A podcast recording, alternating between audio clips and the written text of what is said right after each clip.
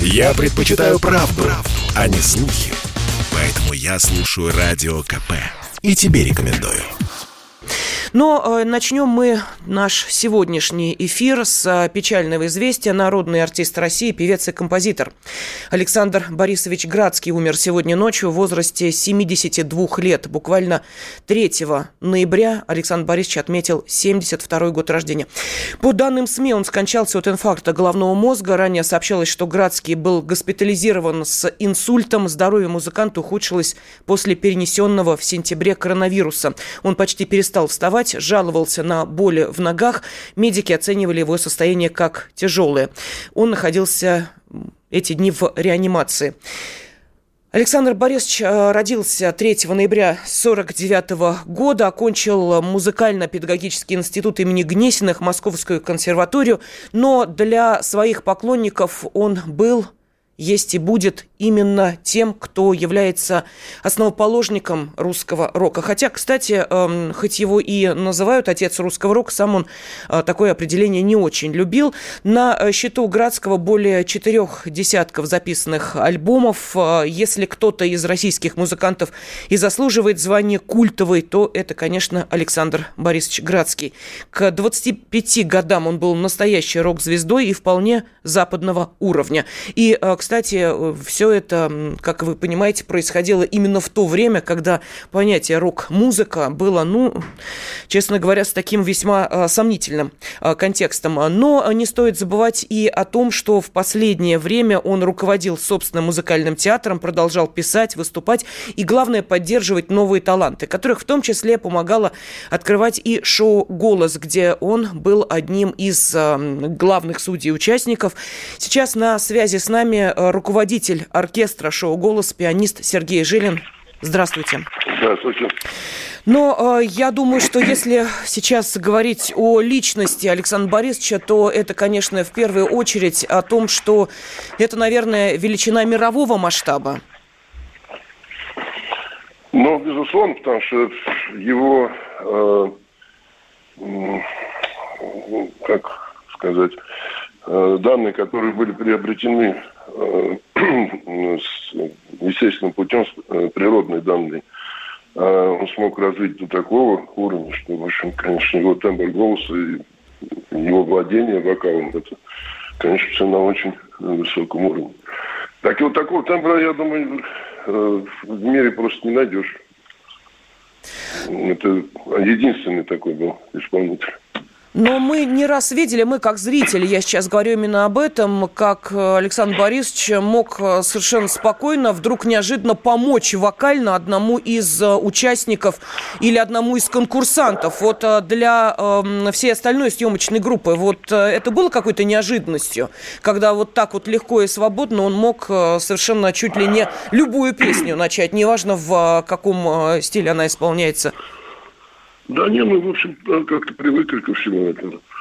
Вот, и всегда э, можно было ожидать э, что-то, что-то такого, э, какой, какой-то неожиданной реакции с его стороны, э, в плане того, что вот он э, захотел и решил что-то там показать. Допустим, и по дыханию, и по э, фразировке.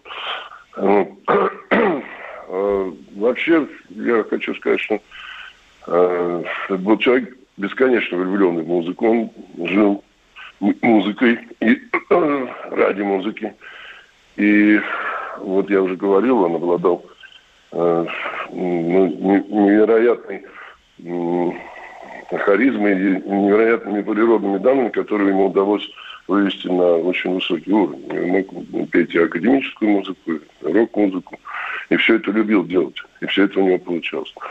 Вот. И, конечно, остается сожалеть. Знаете, один раз я присутствовал, когда Иосиф Давыдович на прощании с Андреем Дементьевичем Дементьевым говорил такие слова. Расстроил ты нас, Андрей, расстроил. И это не важно, что ты хорошо пожил, что тебе... А ему было, по-моему, восемьдесят девять или девяносто лет. Он говорит, это не важно. Важно, что тебя теперь с нами нет. И э, важно, что мы все остались сейчас без э, вот этого человека и профессионала, в первую очередь, э, для э, публики. И, конечно, человек, к которому мы привыкли.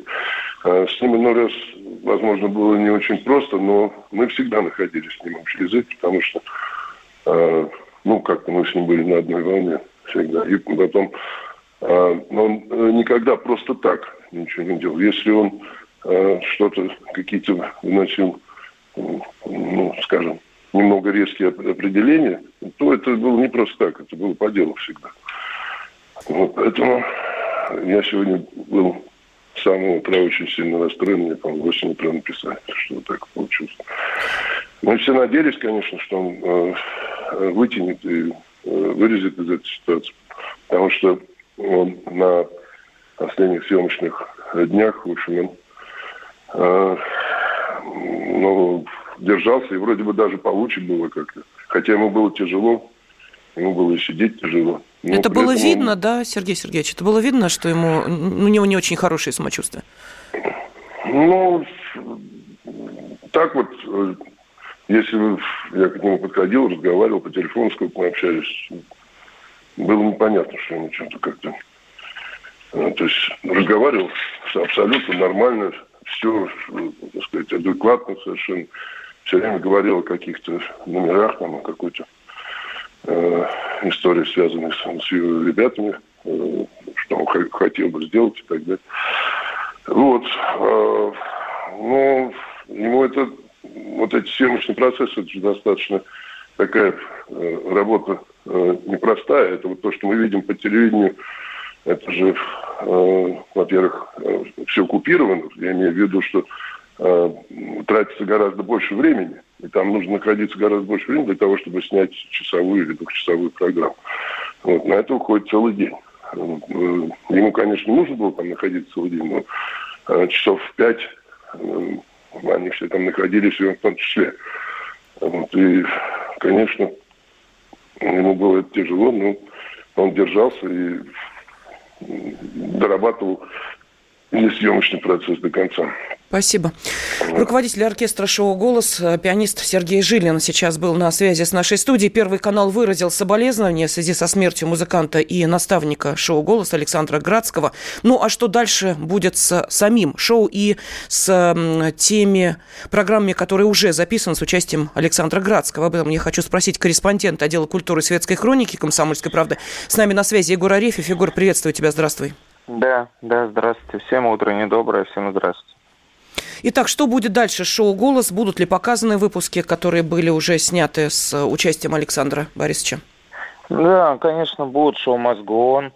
Как говорится в одной известной песне, мы наблюдали буквально в пятницу, прошел последний выпуск поединков, последний, и, как оказалось, для Градского, и в этом году. На нем этот пул как раз был записан тогда, когда он вышел из больницы после коронавируса, который он отрицал. Вот. И все зрители, конечно, ужаснулись, увидев в таком состоянии невероятно обычно жизнерадостного Градского. Да, он был потухший, он был э, такой несколько оплывший, я не знаю, может быть, гормональная терапия, может быть, еще что-то. И главное, что жизни в нем э, практически не было. Вот. Но, как сказал Сергей Сергеевич, э, после этого были нокауты уже записанные, то есть игра на выбывание началась в «Голосе». И эти выпуски мы увидим третьего и десятого декабря э, вечером, в пятницу на Первом канале. То есть у нас будет уникальный шанс увидеть э, запись человека, ну, последнюю, скажем так, которого уже нет с нами. Он будет в эфире, Александр Борисович их отработал. Mm-hmm. И действительно на съемках он был, ну, я не сказал бы, что бодрее, но лучше, чем в поединках. А вот дальше уже начинаются прямые эфиры, и решение будет по ним принято в ближайшее время.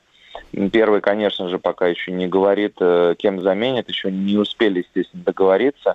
У меня есть большая доля подозрения, вероятности того, что кто-то из детей будет Градского. Это может быть Даниил, сын, который выступал на слепых прослушаниях в качестве такого прикола, приходил разыграть отца, либо Маша, его дочь, которая живет в США сейчас, она Она, она, она, она была его помощницей в первых э, сезонах «Голоса».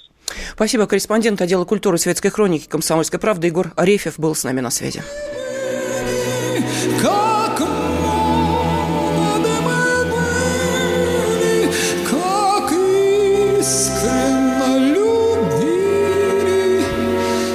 верили все.